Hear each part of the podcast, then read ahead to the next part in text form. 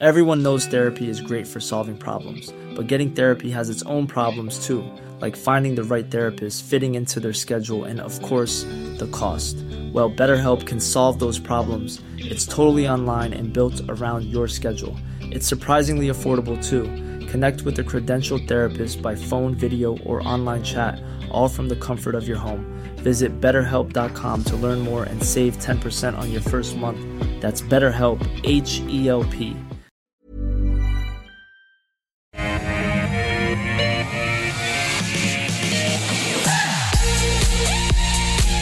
Afternoon, everyone. Welcome back to Ausbiz Live from our Barangaroo studios. You've tuned in for the call 10 stocks picked by you.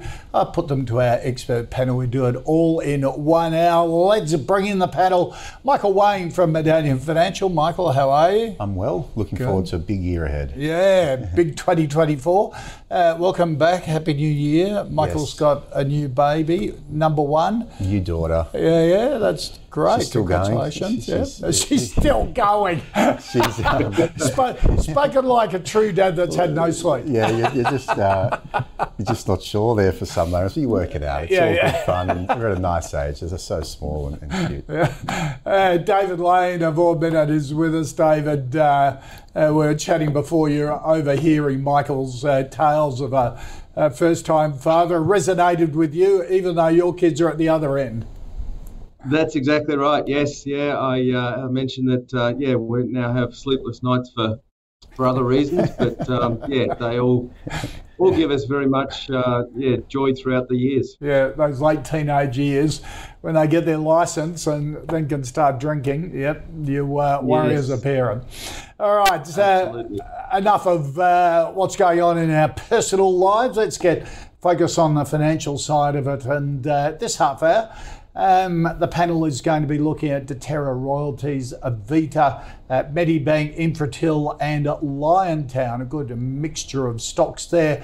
Uh, stock of the day. I thought we'd um, get the panel's view on Santos after its $5.8 billion Barossa pipeline gets a green light from the federal court, uh, ruling in favour of the company following a dispute with an Indigenous man seeking to pause work, claiming the what 200k odd pipeline would interfere with traditional beliefs of nearby Tiwi Islander. It was a, a major stumbling block. Of course, Santos and Woodside in merger talks. Um, David Lane, uh, the go ahead for the Barossa project. Um, Santos are now going to fast track it. It's big, it's got a lot of potential for them. Um, what's it going to do to Santos's value? Yeah, it's certainly a, a very positive move for them. The uh, the project's about five point eight billion dollars. So as you mentioned, it's a it's a big project. Uh, will obviously take a lot of time to, to build, but longer term, it means that their production pipeline is is improved, and generally Santos's production pipeline is actually very positive. Um, the company has already forecast, even before the Barossa gas uh, announcement, that their production is supposed to double to about 180 billion, uh, 180 million barrels of oil equivalent uh, by 2028. So they are looking at a an improved production cycle at a time when the oil price, you know, the outlook for oil price is slightly more positive, I suppose, based on some of the, the issues that are going on in the, the Red Sea uh, and the shipping, uh, you know, potential issues that are, that are happening there. So, short term, I think we could see a, a higher oil price. Medium and longer term, I think Santos is very well positioned, uh, and we've got an accumulate recommendation on it, but. Our valuation is significantly higher than where they're currently trading at. Uh, the, the analyst has got a valuation or fair value of twelve dollars thirty on it. So, uh, you know, in, in spite of the fact that we've got a, a an accumulate recommendation, they're, they're certainly very positive as far as the long term outlook for the company. Okay, so um, we're not going to get any more news on the Woodside merger, $80 billion worth till February. So if, you- if you're a Santos shareholder, hold on from what you're saying. Yep. Would you would you buy into it now on the prospect of a merger? Oh, I mean, both companies are in good, good position. Uh, we've actually got a buy recommendation on Woodside. So if I was leaning one way or the other. I'd probably go towards Woodside at the moment. Um, but yeah, from current valuation, I think that Santos is good value as well. So, yes, I think that would be a positive for both businesses, but there's enough reason to look at buying them irrespective of whether the merger happens or not. So, so it's Woodside, like Santos share price seven dollars sixty. Your analyst has a valuation of twelve bucks. Woodside getting Yep. it cheap? Well, potentially, yeah. Uh, and yeah, obviously, there's, as you said, there's a lot of negotiation to go on between now and when a, a deal happens. And as we've seen over recent years, just because a deal's announced, it doesn't mean that it actually occurs. Um, but yeah, Woodside under this deal would probably be in a in a good position, and I think ultimately the combined business would be a, a great business. Uh, Michael. Um, yeah, so this particular decision had been not anticipated by the market, but the market was waiting for it to come out. I and know. does And no one, no one was quite sure when it gets to the federal court. And I think there's a lot of mining companies Yeah. breathing a sigh of relief saying, okay, but from a mining company's point of view, that's a sensible decision out of the courts. That's right. I mean, it was. It's always sensitive these kind of Yep. cat court cases, but the judge found pretty overwhelmingly in the favour of Santos in this particular instance, and it does um, shore up regional gas supplies because this is a fairly large project. Um, it means that you know the free cash flow profile of Santos is enhanced. Uh, they are expected to see earnings growth over the next three years in the vicinity of 20% or so. Um, at, this is a sort of at these um, oil prices today. We've held Santos for a number of years. It's done nothing. We've been kind of waiting for the story to play out for Santos, and it's never really arrived. Even a couple of years back, when energy companies had their amazing year, it was hard to sit back and watch all these other companies doing really well and Santos struggling. But we've held firm just because we are very much attracted by the growth profile that Santos has in place. They've got obviously this Barossa project, a big Alaska project as well, and it's conceivable that in 10 years or so that Santos has more production than Woodside. Obviously, it's not going to be easy to deliver that, but it is possible. Um, so we just see that there's a lot more value for Santos. We understand, obviously, Woodside has this merger proposition on the table, which would create a lot of synergies. But we're not over the moon with it, to be honest. We do think that Oh, so so you reckon Woodside are getting well, it I, cheap? I, I think Woodside's getting it too cheap, and as a long, it's not suffering, but long-term Santos shareholder, I'd rather hold out and see the company develop its own assets. well, as the generate- analyst, that's right. got twelve dollar value. You'd rather right. twelve bucks than seven sixty. That's that's the thing. To be capped out today at a dollar or two dollars over the share price, even isn't really that attractive to us. Um, although you know we we would probably take it, but it's not ideal. We obviously don't have the, the voting volume to really sway that decision one way or the other. But we do like that outlook for Santos. Um, they do have a lot of assets. They have been doing a lot of buybacks. The balance sheet's in a lot better shape than it was. Um, and they're looking to pay out, I think, 40% of free cash flow as dividends, up to 50% if this Barossa project got the approval, which it has. So that's a lot of income to come through as well that they're about to spit out as they wind down their capex expenditure, which they've obviously got to do to get these projects up and running. Um, also, their debt levels are a lot lower, so their interest repayments are a lot lower. So their free cash flow profile is very attractive, which is good for dividends as well down the track. So, yeah, very happy with the decision uh, in terms of an investment case. I think it improves the business, um, and we're happy to, to stay in Santos, even though we don't think it's going to shoot the lights out initially. Would you buy? Uh, yeah, we would buy. Um, Right. That's our preferred energy exposure on the ASX. Right. Uh, we acknowledge that Woodside's a much better company at this point in time in terms of the quality of assets and the amount that it's producing, etc. It's capitalising on the markets today. However, we just see more upside with something like a Santos, with the, the potential there to really drive superior share price That's performance. interesting. Okay, all right. Uh, let's move on to the stocks that uh, you want us to cast an eye over. And uh, Heath Michael wants a view on Deterra Royalties. Now, basically, it's a company uh, full of accountants. Um, it takes the royalty payment from BHP's mining area C in the Pilbara iron ore. Uh, also includes the North Flank mine. Um, also royalties from two other deposits that BHP intends to uh, develop over the next few years. Um, it's, a, it's an interesting play into the iron ore market, isn't it? Yeah, I mean, it's got a lot of attention, and people call it one of the best quality royalties in the world. Um, Yep. Very high quality asset, 50 year plus mine life. Effectively, they're entitled to about 1.3% of all the revenue that comes out of that particular mine. Yep. Um, the counterparty being BHP, it's pretty safe if, as all that goes. Pays a distribution or dividend yield of about 5 6%, fully franked.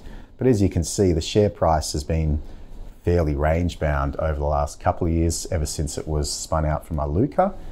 Uh, it's very difficult from our, our standpoint to get overly excited from a growth standpoint because really the only way that this grows is if BHP develop the mine further and expand the revenue, or the oil, or the iron ore price goes up. Right. Yeah. So I can understand why people hunting yield would be attracted to this, but in the days now where you can get five, six percent, you know, in cash term deposits or bank bonds, etc., it's less compelling from our standpoint. Um, although it's not going to, you know, fall through the floor unless you see a big decline in iron ore. So I'm happy to go a hold, although it's not Right. something we would ever buy just because we don't think it delivers the growth um, that we're looking for from our portfolios, but other investors So might have. So conservative investors. That's right. Where you're getting like a, stock. a reoccurring distribution annually from a mining source gives you diversification in the income portfolio. David Lane, what do you think of Deterra, which would have a low cost base, wouldn't it? Just um, a few accountants and check the, the share price every morning and go to lunch, I suppose. I'm being Yeah, joking here, but No. but yeah, effectively, you're right. It's a, it's a pure play on the, the iron ore price. Uh, and I think Michael summarised it very well, but it's um, gets its cash flow from, from BHP and is reliant on BHP and, and what their production is. Um, our analysts have just done a, a, a review of the commodity prices across the board. And as a result of the higher iron ore prices, have upgraded the forecast or recommendation or, or the, um, the the fair value on Deterra by five percent to four dollars forty, but they're currently trading at four ninety three, so they're trading above that uh, that fair value. So we've actually got a lightened recommendation on it, uh, and similar views to Michael. I think that if you you want exposure to iron ore, I prefer to be in one of the, the producers that actually will provide not only a, a good income but also some growth potential. Uh, but obviously, with that comes a bit more risk. But uh, yeah, I, I can't really see a reason to be in Deterra uh, at current prices. I think that you know we'd, we'd be lightening and, and taking some some money off the table and, and reinvesting that elsewhere. uh, what's your what's your favoured iron ore producer? At the moment, we're actually fairly negative on most of them. We've got a hold recommendation on BHP, uh, but a, a lighten on on both uh, Fortescue and Rio. Tend to think that the the outlook for China is is negative, uh, and that the iron ore price has probably seen its peak. So yeah, BHP is probably the preferred that we've got a hold on, uh, but would probably prefer to be in some of the more diversified commodity players like a South 32 uh, that isn't as, as purely exposed to iron ore. Right. Okay. All right. Our next stock, James wants, James wants of you, David, on Avita Medical, uh, healthcare company uh, specialising in regenerative m- medicine. They have the their RECELL spray on skin for for uh, burn victims. Yeah, it's a fascinating business. Uh, came out of um, WA originally, and the the technology for the spray on skin came out of the, the Bali bombings uh, many many years ago. Uh, so it's a, a a fascinating business and has got great technology. The growth that they've got over the next few years is actually fairly interesting and fairly exciting. Uh, they're mainly growing in the US, so they've got about there's about 136 severe burns units in the US, and they've got contracts in place there. So the forecasts are that they will increase their market share fairly significantly over the next few years and, and move towards profitability in about financial year 2026. So it's an interesting business. Uh, they've got a lot of growth potential. The uh, the long-term ramifications of getting the, the spray on skin compared to skin grafts is significant for, for the patients because it, it not only means that it's a much less invasive um, operation, it also costs a lot less and a much right. better recovery time. So there's a lot of positives going for it. I guess the the caveat is that this expansion that they've got in the US is actually costing them a reasonable amount of money. So we've got a hold recommendation on it at the moment based on the current valuation. But if it's an you know a, a company that you want exposure to and uh, you know an exciting new technology, uh, it's a very interesting one. But probably look for a bit of a weakness in the share price. Uh, our fair value on the stocks five dollars forty. Um, so there is some upside from the, the current share price, but uh, got a hold recommendation okay. at this point. Michael, uh, we we punch above our weight in this country with te- medical technologies like yeah. this, don't we? It's um, Fiona Stanley, of course, drove it out of the, the Bali bombings. Yeah, it's uncanny, really, when you look at the number of high quality. Of all the businesses that have made it internationally in this country, a lot of them have been healthcare companies. Yep. So yeah, Good keep up that. Good yeah, yeah, work, yeah, basically. No, it's terrific. Um, uh, what do you think of Avita? We held Avita a few years ago. We sold it, you know, back end of 2022. Um, oh, sorry, back end of 2021, 2022, when the markets were really starting to punish these high growth companies with a lot of revenue growth but no earnings or free cash flow. Um, had a very torrid year and it's since recovered back to sort of where it was before this big sell off started to occur, driven by what's been very good updates from the company. So basically, they've got a, a, a system, if you like, the RECELL system, um, which has got FDA approval, which had initially FDA approval since I think 2018, 2019, to be used on severe burns. The middle of last year, they got FDA approval to expand out the usage of that particular um, procedure to include um, you know, disabilities whereby they have thin skin. Oh, yeah. So it, yeah. it basically increased the number of procedures in the US from about 30,000 a year up to about 120, 130. They're now looking to expand the use of this procedure even again. Mm. So it's, it's the, all the same sure. process effectively, but getting FDA approval for one thing and then getting FDA approval for another and another. So that's all great. That's increasing the target market significantly. The issue is, or the, the downside is, which is just a necessary evil, I suppose, is to increase the sales team, increase the commercialization, get out talking to doctors, so on, so that they incorporate this new procedure um, into their treatments. Um, and it takes, look, by nature, doctors can be quite conservative and it can take some time to go away from more traditional techniques. So there is a bit of risk associated with that. How much do you increase the sales team? How much do you increase the expenditure in order to to build that narrative and to tell that story? And what, what sort of time frame do you start to get those new uses coming through? So, yeah, there is a lot of capex going to the business. It's not profitable at the moment, but the headline numbers like revenue and margins, etc., look very, very good. Because um, they're domiciled in the US now, aren't they? And yeah, I have a Nasdaq listing. I think it's always been yeah, dual listed as so, and that's they're pretty much a US company um, with Australian origins. Um, yep. So at the moment, I'd have a hold on it um, just because it has had that big run up. A lot of the good news has been embedded into the share price. Um, and you'll probably want to start to see the revenues continue to flow through and some pathway to you know free cash flow positivity right. and profitability. Yep. But um, yeah, good good quality business. We don't mind PolyNovo as well in the same space. Okay. Um, rather than spray on skin, that's a, a mesh, and they've mesh, also yeah. got a very good narrative unfolding at the moment. Both companies in a similar stage. Right, good. All right, uh, let's stick with the uh, the medical side of things, but this medical insurance. Uh, Simon wants a view, uh, Michael, on Medibank, the big private health insurer that, uh, along with the rest of them, has been yeah. sort of given approval to significantly increase premiums over the next 12 months. Yeah, the premium situations ebbs and flows from one year to the next. There were, yep. you know, a, a number of years where private health insurance premiums were increasing considerably.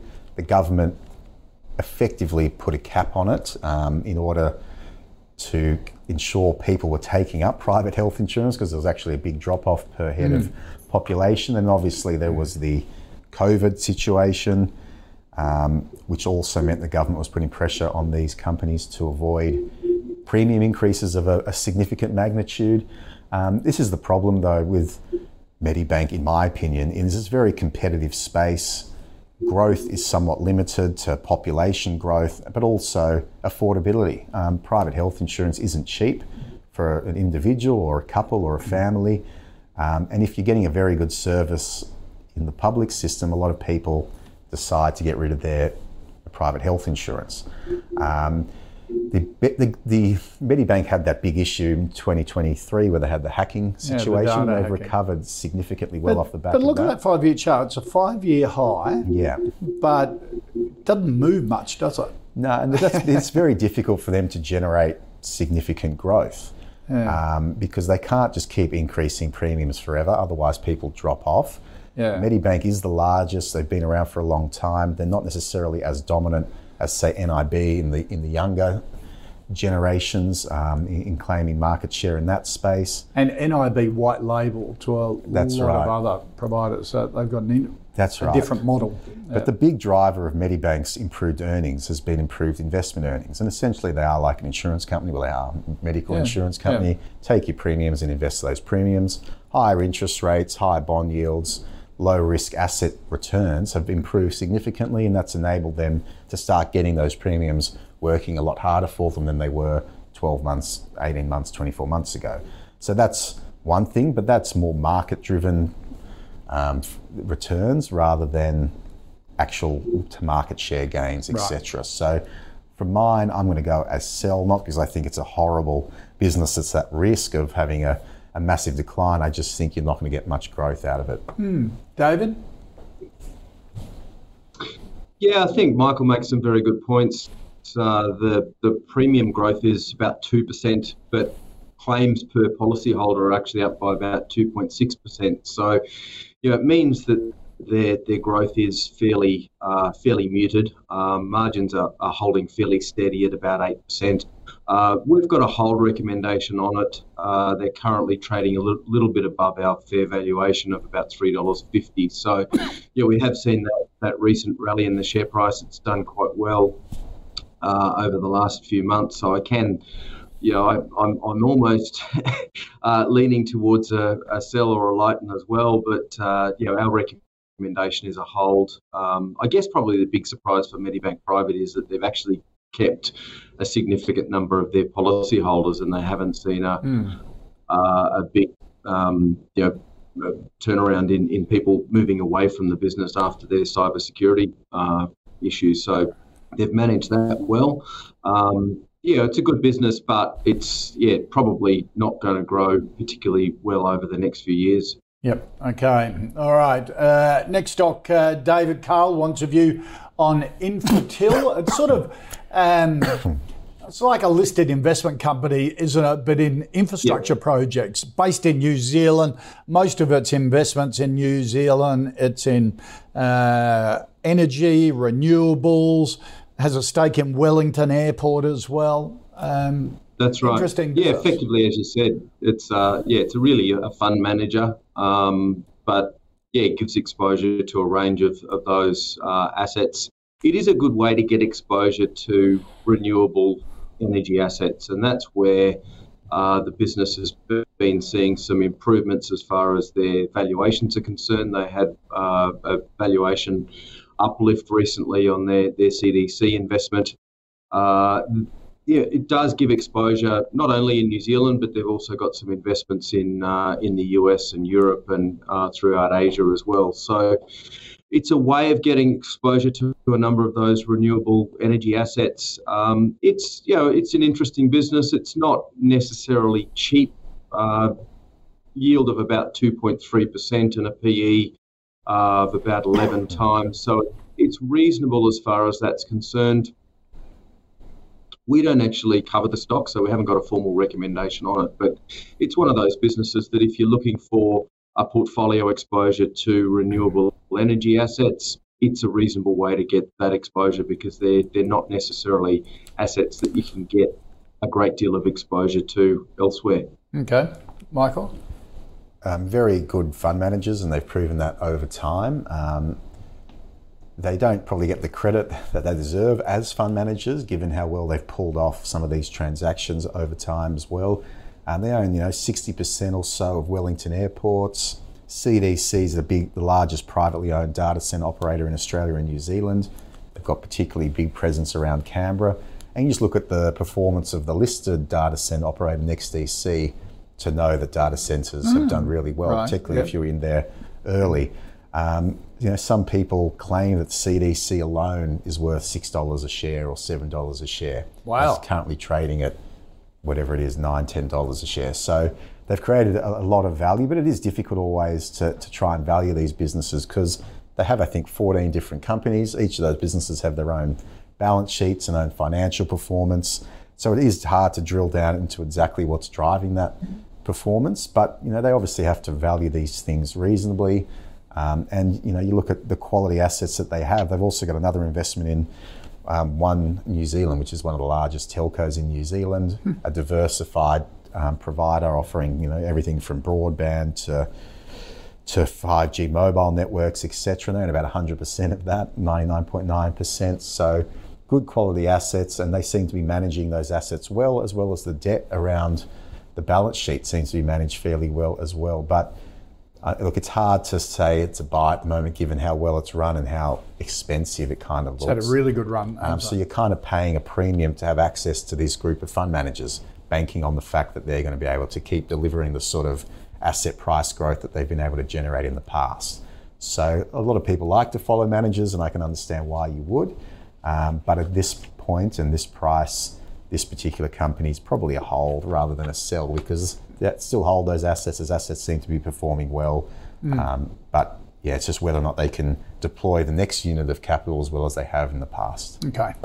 All right. Uh, our next um, stock, Michael Steve wants a view on Liontown Resources. I think in 2022 it was the um, it was the most on the share market the most successful share price biggest share price increase of any listed stock, uh, 2022, yeah. 2021.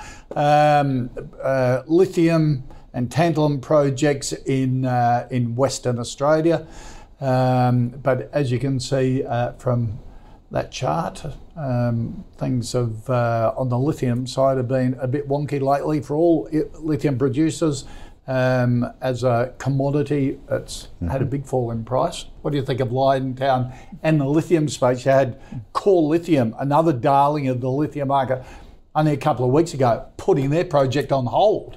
It's very difficult for these smaller uh, lithium companies that are trying to get into production or have just gone into production uh, in the current environment. Lithium prices have been decimated.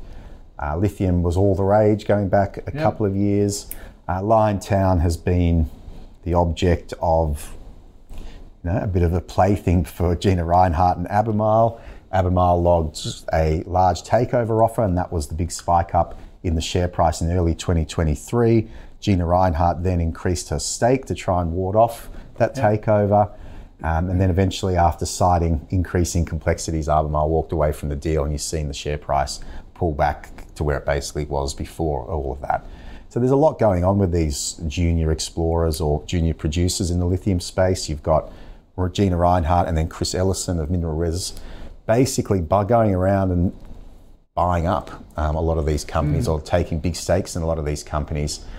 Um, not necessarily taking too much into account when it comes to price, but more strategically from a long term perspective. You look at WA, there's about 13 or 14 major assets. Gina Rinehart has a stake in about nine of them. Ellison has a stake in about five of them. Some of them overlap. So you can see there's a lot playing out with long term staking their claim in the ground, so to speak, to try and dominate the supply coming out of the States. So it's difficult because the lithium price itself has been decimated. Um, in many ways, if you want to be counter cyclical as an investor, the time to be looking at some of these names is probably now. But it's difficult because you could, you know, see another big drop. Um, yeah. We do hold some lithium. We hold Pilbara. Um, we also hold some mineral res for clients and also in our managed fund. We still like the long term narrative, but we are aware of these short term cycles that have been playing out. And this is not the first time lithium's gone through these, these cycles. Um, but we still think that that long-term story makes sense, and you want to be, you know, exposed to some of the high-quality producers that are able to withstand some of these low prices because their costs of production are low enough. Yep. Okay, so what would you do with Liontown? Liontown, I would be selling. I'm sticking to the quality at the moment. It's interesting what you say. Prices come back, so it always business practice. You've got to produce the thing uh, for a cost that you can sell it to somebody else and make a profit. That's and, right. And Core Lithium uh, shocked everyone, but the Australian newspaper had a, a really good table the other week. Core Lithium's cost of production, 1,225 US dollars a metric ton. Um, IGO, $173 Yeah. a ton. Pilbara between 390 and 436. Liontown 430 a ton. Uh, Minres 6 to 635. Arcadium um, Allkem 636. So Core was almost double the production Yeah. cost of anyone else. So, you know, they were obviously going to be the first to go. And lithium prices are down What to 70, 80% or something from their Yeah. peak um, at the back end of 2022. So Yeah. it's very difficult to stay in the game. And often it's better to conserve your lithium for when prices recover Yeah. rather than just meeting the market for the sake of it. and be a low cost, you know, Yeah. focus on low cost producers. Uh, David? Yeah, once again, Michael summarised it all very well. Uh, I think the you know the thing with Liontown is that they're forecasting their first production this calendar year, and then expanding that production and expanding their, their Kathleen Valley mine over uh, the next five years. So it is capital intensive. Uh, as part of that capital raising that they had late last year, they raised $365 million in equity. They also put together a debt deal of about $760 million. So they've got quite a bit of debt already, and that's before they they develop the mine further for to get into that production. So uh, all of those numbers go into the, the production costs that you were talking about. Uh, so there is, uh, you know, a lot of uncertainty over Liontown and, and over that uh, that mine over the next few years. Um, again, medium and longer term, we like the, the lithium story, and we think that the the current supply will be um, below market demand for at least the next few years. Um, but we are talking globally about over 100 new projects that are due to come online over the next few years. So it's likely that by 2026, 2027, the market comes back into uh, an oversupply phase. So there's there's definitely a lot of money going into production of lithium at the moment. Uh, yeah, for a lot of those uncertainties, I think that Liontown, we've got a hold recommendation on it. So if you've got the stock, I'd be be sticking with it. Um, but our preferred play in, in lithium is is Allkem, and think that it, you know, it's currently a producer and and it, uh, you know, is generating uh, revenue from their their productions. So we prefer to be with the the existing miners Yep. that are actually um, selling at the moment. or Arcadium, as it's called now. Yes. Ca- ca- Came up the other day on a call and I thought, Arcadium, what the hell's that? And it was Allkem Live and it's the new name. Uh, sound, That's right. do- does sound like an arcade game, does it? All right, let's recap uh, the first five stocks. Santos, um, a buy from both um, uh, David and Michael. Um, Ords prefers Woodside. Michael reckons um, uh, Woodside would be getting Santos cheap. The uh, uh, Santos around 740 at the moment. Even the, Ords analyst has a valuation over $12. So that merger with Woodside has yet to play out. We'll get more news apparently in February on that. So be interesting to follow that through. Uh, Deterra, a, a sell from Ords, a Lighten from Ords, a hold from Michael, uh, Avita, a hold from both in that skincare area or Burns uh, repair area. Um, Michael also likes Polynovo. Uh, Medibank a sell from Michael, hold from David. Infratil. Um, uh, Ords don't really cover it, but but David says it's a it's a reasonable way of getting into that renewable sector. Um, Michael has a hold, and Liontown sell from Michael, hold from David. Uh, here on the call, we've been following our own high conviction fantasy fund as picked by the investment committee. You can see the last committee meeting That was back in early December. Didn't have a January one because of the summer break, uh, but the December one is on the platform. Um, in that meeting, ResMed Car Group and Johns Lyng were added to the portfolio. Wesfarmers, RPM Global, and MA Financial sold and took profits, and the fund is up about 18% at the moment. Um, this half hour on the call, got to take a look at Reliance Worldwide, Chorus, Downer, um, Homeco Daily Needs, REIT, and BSP Financial. Uh, David, um, if you're a handyman and love your plumbing, you'll know all about Reliance Worldwide. Matt wants a view on that uh, in plumbing and heating products, um, not only here but also in North America. Big expansion into North America over recent years. Yes, it has. Yeah, no, not only North America but the UK. It's it's grown internationally. Uh, the the main technology that they produce is the SharkBite. Uh, so they they use a lot of the PVC piping rather than the traditional copper uh, piping and, and, soldering. So, uh, as far as the plumbers are concerned, it is a, a superior product and it's easier and, and quicker for them to to install um, the effectively the behind the wall um, bathroom supplies. Um, but the thing with Reliance Worldwide is it is reliant on um, the, the home building sector, and what we've seen in the US is that home new home sales have been declining, and there's been you know le- less interest in uh, in renovating as well. So they've actually seen in their their quarterly update late last year, uh, their sales were down not only in in the US but also in Europe. So wasn't a particularly good um, quarterly update. But surprisingly, the share price has actually done quite well since. So uh, we've seen a bit of a rally late last year. They're currently trading at 423. Our uh, valuation on the stock or target price is $3.90, so they're trading well ahead of that. Um, it's probably one that I'd be a little bit, bit cautious going into the reporting season about. Uh, I just see that they're they're due to announce their results on the uh, 19th of Feb. So I'd probably, yeah, if you're a holder of it, maybe be looking at taking some profits heading into that result because it's uh, mm. it's reliant on building activity, and building activity, uh, particularly in, in, North America, seems to be a little bit weaker. Uh, so current prices, as I said, officially we've got a hold, but yeah, in some cases, I'd probably be leaning towards a, a light and uh, taking some profits on it. Okay. Um, and of, of course, uh, building approvals here in Australia, 10 year low, which is sort of the leading yeah. indicator of building activity into the into the future, is it? Uh, Michael? Yeah, that's exactly right. What do you reckon on Reece? Um, it's a business that's always or historically screened quality. Um, but in recent times, that's disintegrated somewhat the founding family sold out completely a couple of years ago. They now generate 70% of their earnings in the US, um, and that has been good for them. They look to expand into Europe as well, and they have started to get some decent traction there as well, but that started to moderate too. I suppose the share price had a bit of a recovery at the back end of last year as people got excited about interest rate cuts in the US and then yep. potential for the housing market to pick up off the back of that. Um, that still remains to be seen whether that transpires or that plays out. Ultimately, it's all about that SharkBite technology. It has done, look, the business has done a wonderful job in marketing that.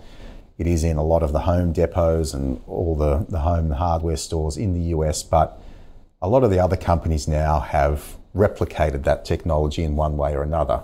So you have Reece in Australia, they've got their version, um, and a lot of the other hardware producers um, also have similar products. So, to my mind, I struggle to see how those margins, which have been very impressive over you know the years, will be maintained going forward. It's a very good quality business. I just worry that it's been potentially over earning in the past, and now right. imitation products are steadily catching up to, to eat their lunch, so to speak. So, yeah, from my standpoint, I'm going to go a sell on this, even though it is a high quality business um, just because I worry about competition and whether it's able to protect its margins going forward. And again, I just think there are probably better businesses at okay. the moment. All right.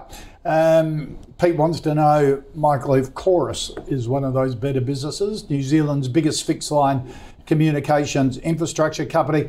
Uh, sounds like this is a listed version of our NBN, and if Telstra had hived off its poles and wires, uh, this is sort of sort of company and mobile phone towers that this is the sort of company that it would be, but this is in New Zealand. Yeah, so Chorus is one that we still hold for clients. We have in the managed yeah. fund, and we've held it for a number of years.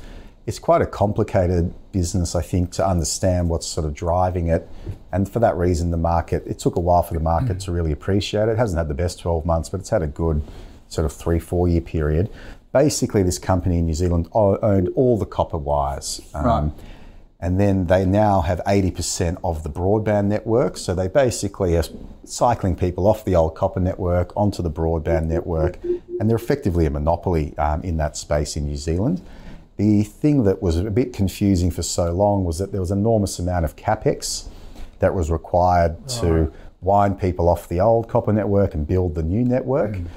And then over time, that capex spend decreases and the revenue numbers start to look very, very good as more and more people go onto the broadband. So, as the capex has fallen, the dividends per share have increased by double in the space of three years. So, although the, the capital growth has been decent over that five year period, the growth in your dividends has been a lot more spectacular, if you like. Right. Um, so, total returns been total returns been very, very good. Um, it does lack pricing power. It does rely somewhat on the New Zealand government to keep approving price increases for the new network. However, uh, we do think it's quite a good quality business, and there's still a long way for this company to go um, in terms of finalising that complete transition phase. So we, we continue to like the business. I wouldn't necessarily have it as a buy, it's more of a hold. Uh, and we'll look to reassess at the February mm. reporting season, but it's been a decent, steady performer without being spectacular. Okay. David? Yeah, very similar sort of view. Uh, we've got a whole recommendation on it as well. It's actually sitting right on our fair valuation of, of $7.20, uh, dividend yield of, of 6.4%, and uh, PE ratio is about 14 times. So it's reasonably priced, and, and as Michael said, it's got good cash flow. Uh, it's likely that the, the management will continue to pay out more than 75% of their, their profits as dividends. So that dividend yield should be sustainable. Um, so yeah, if if you've got it, I'd be holding it and, and continue to get a good income from the business. Um, and as you said, it's it's probably an equivalent to our our Telstra uh, in some regards. We've actually got an accumulate recommendation on Telstra, so probably think it's it's better value. Uh, probably has a little bit more growth potential than Chorus, but uh, yeah, if you've got it in your portfolio, I'd be be sticking with it. Okay, all right.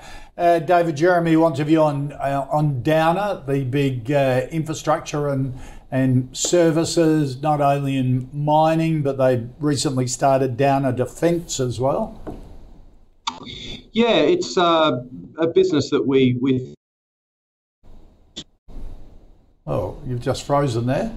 Uh, uh, oh, there we go. Got you back. Uh, we, we, we might get you we might get you to uh, over the years we might might get you to uh, dial dial back in David because you're freezing there. While you're doing that Michael what's your view okay. on Downer yes so Downer was a pretty poor quality business there for a while but they did shed a lot of their underperforming units such as their mining and engineering businesses. Their order book actually looks quite good these days. A lot of government contracts and defence contracts thrown in there as well which makes for reliable payers um, it's it's a pretty it was a pretty they're, ugly they're com- business. They're complex businesses, aren't yeah. They? And it's always hard with these contract accounting kind of things as well as to revenue receive and when the, the cash actually comes through. They took a couple of big impairments last year. Um, there's you know goodwill impairment as well as something else there. It's not a business I'm that familiar with, I must admit. Uh, it doesn't get me overly excited, although I think it's in a better position now than it was a year or two ago. Right. Um, they've done a lot of the hard work in streamlining the company, focusing on what they're, they're good at, and solidifying their order book with some good quality counterparties. But I'm going to go a sell. Okay. David, we got you back? Yes, I'm back now. Yeah. Sorry about that. Um, yeah, we we actually think that Downer's reasonable at current levels. We've got an accumulate recommendation on it uh, and think that it's it's undervalued based on longer term fundamentals. Think that the, the business has the potential to, to grow fairly well, uh, but yeah, it does have a lot of risks around it because it you know it has had a checkered past. This time last year it was disastrous. Uh, so the view is that at current prices, management have done the right things to improve the business from here.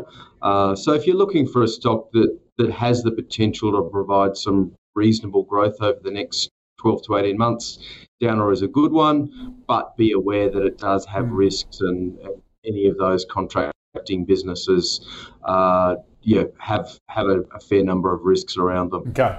All right.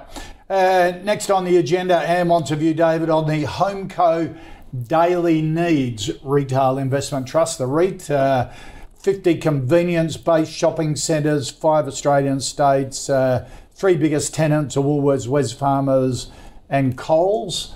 Um, REITs have been under a bit of pressure since interest rates have been rising. They bounced back a, a little on expectations. Maybe we're at the peak of the market, but what do you think of Homeco Daily Needs?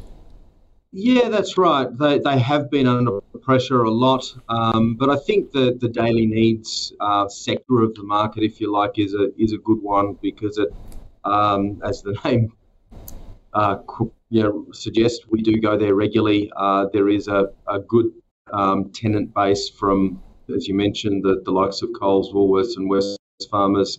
Uh, dividend yield of 6.8% is attractive. Uh, we've got a hold recommendation on it. We've seen the share price pick up quite a bit since uh, late October, November last year. So current prices, it's it's fair value, uh, but tend to think that this this sector of the property market or, or, or REIT market is probably one of the areas that um, you know, will provide a bit more conservative long-term returns still a little bit cautious on the office market, uh, and that's the area that um, there's, there's a lot of uncertainty around as far as valuations are concerned. Okay, so uh, what what was the final recommendation? You got a hold, hold on, it, on it. current yeah. yeah. Do, you, do you reckon they're going to REITs continue to bounce back, Michael? At all? It's hard to know. Because they've been smashed for about 18 months, haven't they? It depends, I think, on the sector of, of real estate that they're involved in. Right. Um, I think you know cap rates have to, I, to my mind at least, have to continue to move higher. Right. Um, I think as well, a lot of the real estate investment trusts need to be a little bit more honest about the market value of their properties. Right. Um, often in, in a lot of these markets, the liquidity sort of dries up. And for a long time there in office, for instance, there wasn't really a transaction to go mm. back and revalue your, your building on. So it is hard, and then they'll just leave the market, leave the book value at X, Y, Z. But I'm still a little bit worried, depending on the area. Um, we prefer specialty REITs historically, you know, in healthcare, going back to Generation Healthcare. Uh, there was Asia Pacific Data Centres, another yeah. REIT, for instance, which we've done well off in the um, past. Uh, the storage ones storage have come been, up over the last sort of uh, in December came up on the call yeah. Abacus and, and National Storage. National Storage. But they were still trading at 30% discount. Yes. Um, to their NTA, like commercial REITs. And it just seemed as though everyone piled on REITs and didn't differentiate of what well, was in the portfolio. That, that's very true. But there's an example of a, I'm going to, I'll say it, Lendlease had a very large shopping centre in Cairns. They were 50% leveraged. They had it on their books at about 700, even 800 million. It recently sold for 350 million. Oh, God. And that's, I think, one top 10 so that, ju- definitely that justified 10. the discount. Well, that's sort of that justifies yeah. the discount, particularly if you have a bit of leverage involved, and all of a sudden you don't have much equity left yeah. if you're 30, 50% leveraged. Hmm. so there are these sorts of transactions happening. That Cairns shopping centre is top 10, might even be top 10 nationally, but definitely top 10 excluding um, cities. And right. so there's a lot of that sort of stuff playing out behind the scenes. Right. So it's hard to get a bit of a gauge okay. at the moment. But looking at Homeco daily needs in particular, um, David Di Pilla, former UBS banker, set up Homeco, HMC, a few years ago. He then spun off Homeco Daily Needs. Then now there's also Homeco Wellness um, REIT, and HMC is now the manager, the fund manager that manages those assets. So very, very smart. Um, he was actually involved to some degree in the Sigma Chemist Warehouse transaction, having built up a large stake in Sigma, and himself now has emerged onto the, you know, close to the AFR top 200 in the country wealthiest people. So very good quality managers. Right. Our preference is for HMC, the property fund manager, rather than the REITs ah. themselves. Because they've got two or three REITs. Two or three they? REITs, I think two and REITs. Then and then the management company as well, right. HMC, which so owns a stake because they're retaining the management fees. Um, they've also been able to allocate capital into other deals, such as that Sigma one, for instance. Right. HDN is a very initially this was sort of the core home Homeco business. They went and bought up a lot of the old Masters sites, um, re-engineered them slightly, put in a Woolworths, Coles, Bunnings as a core anchor tenant, and then put in a lot of homewares type retailers, JB Hi-Fi, Harvey Norman, etc., etc., and really utilise those spaces nicely. They've got some of the highest yield spreads in the industry, um, which means that as the leases get reviewed, the, the jump is significantly higher than a lot of their peers. So there's a lot of upside in those mm. rents. Um, the utilisation of floor space is very good, occupancy is very high. Um, so they've done a, a, lot right. So I'm happy to have a hold on HDN. I think it's a very good quality REIT as far as REIT goes but we're not overly keen on REITs in general at the moment and would prefer the, the, management, management company, company, which is basically a property fund manager, HMC. All right, okay. Uh, final stock, Billy. Michael wants a view on BSP Financial Group, which I don't think has come up on the call before. Uh, has, uh, which is in, in the same sector, but stands for Bank of South Pacific, uh, banking in Papua New Guinea, and uh, Fiji, Solomon Islands, Samoa, Cook Islands, Vanuatu. Um, what do you think of BSP Financial Group? Look, the numbers look terrific. If you have a, a bank on these sorts of numbers, it's always going to draw your attention. Um, I think it's sort of five times earnings, over 10% dividend yield. Um, you know, for wow, yeah. So for for basically for Australian banks get about a 1% return on their assets. These guys get about 3% return on their right. assets. Um, so they're sort of a three times the return on equity of Australian banks at a third of the valuation. But obviously, there's an immense amount of risk involved. Yep. Um, Papua New Guinea is a, a very interesting place, uh, probably a beautiful country to visit, Kokoda track, and all those kind of things. Yep. But as you can see from recent events, it doesn't really take much to send the country into almost a lawless situation. So you've got to be very careful with the sovereign risk involved. They don't just get their money from Papua New Guinea, it's, the, it's sort of the South Pacific, mm-hmm. as the name um, suggests. Um, but it's not a bad business at all based on the fundamentals. It's obviously just got a lot higher risk profile than a lot of companies, um, and that's why it gets discounted relative to a lot of banking peers. I'm not game enough to give it a hold. I'm probably going to go a sell. Um, but if you've got a stomach for these kind of things, you can generate a very good return, mm. getting paid a good yield um, to justify the risk you're taking. Okay. David? Yeah, probably fairly similar views. It's it's a very good business, and as Michael said, the, the fundamentals stack up quite well. Um, and Bank of South Pacific has been around since 1957, and it's mm. actually got a very good name. Um, but certainly in the very short term, I'd be very concerned about the, the unrest in PNG. Uh, as far as I'm aware, they're still under a, a state of emergency, and and there's um, yeah a lot of lot of unrest up there. So definitely in the short term, I'd be steering clear. Uh, but medium and longer term, it, it's probably one that I would avoid on the basis of uh, you know the, the areas that they're involved with. But if you do have an appetite for that risk uh, and aware of the, the risks involved.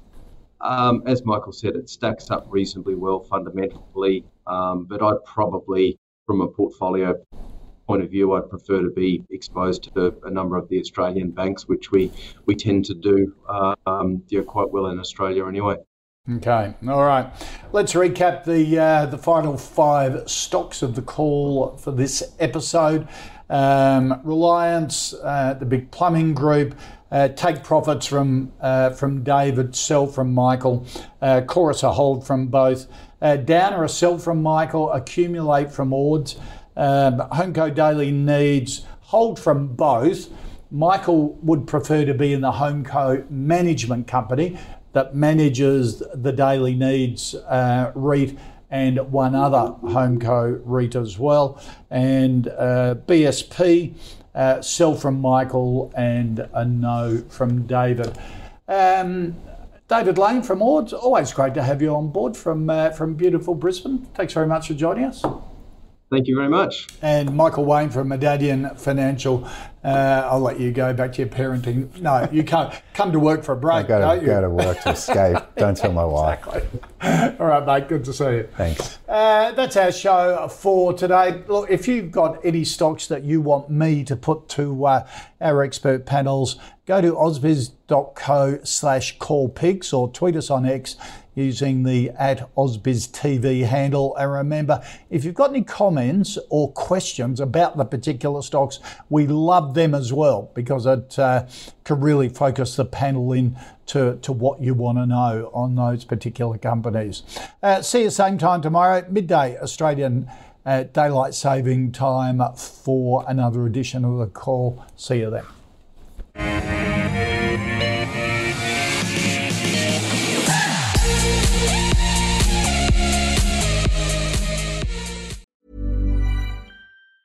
Hey, it's Danny Pellegrino from Everything Iconic. Ready to upgrade your style game without blowing your budget? Check out Quince. They've got all the good stuff shirts and polos, activewear, and fine leather goods, all at 50 to 80% less than other high end brands. And the best part? They're all about safe, ethical, and responsible manufacturing.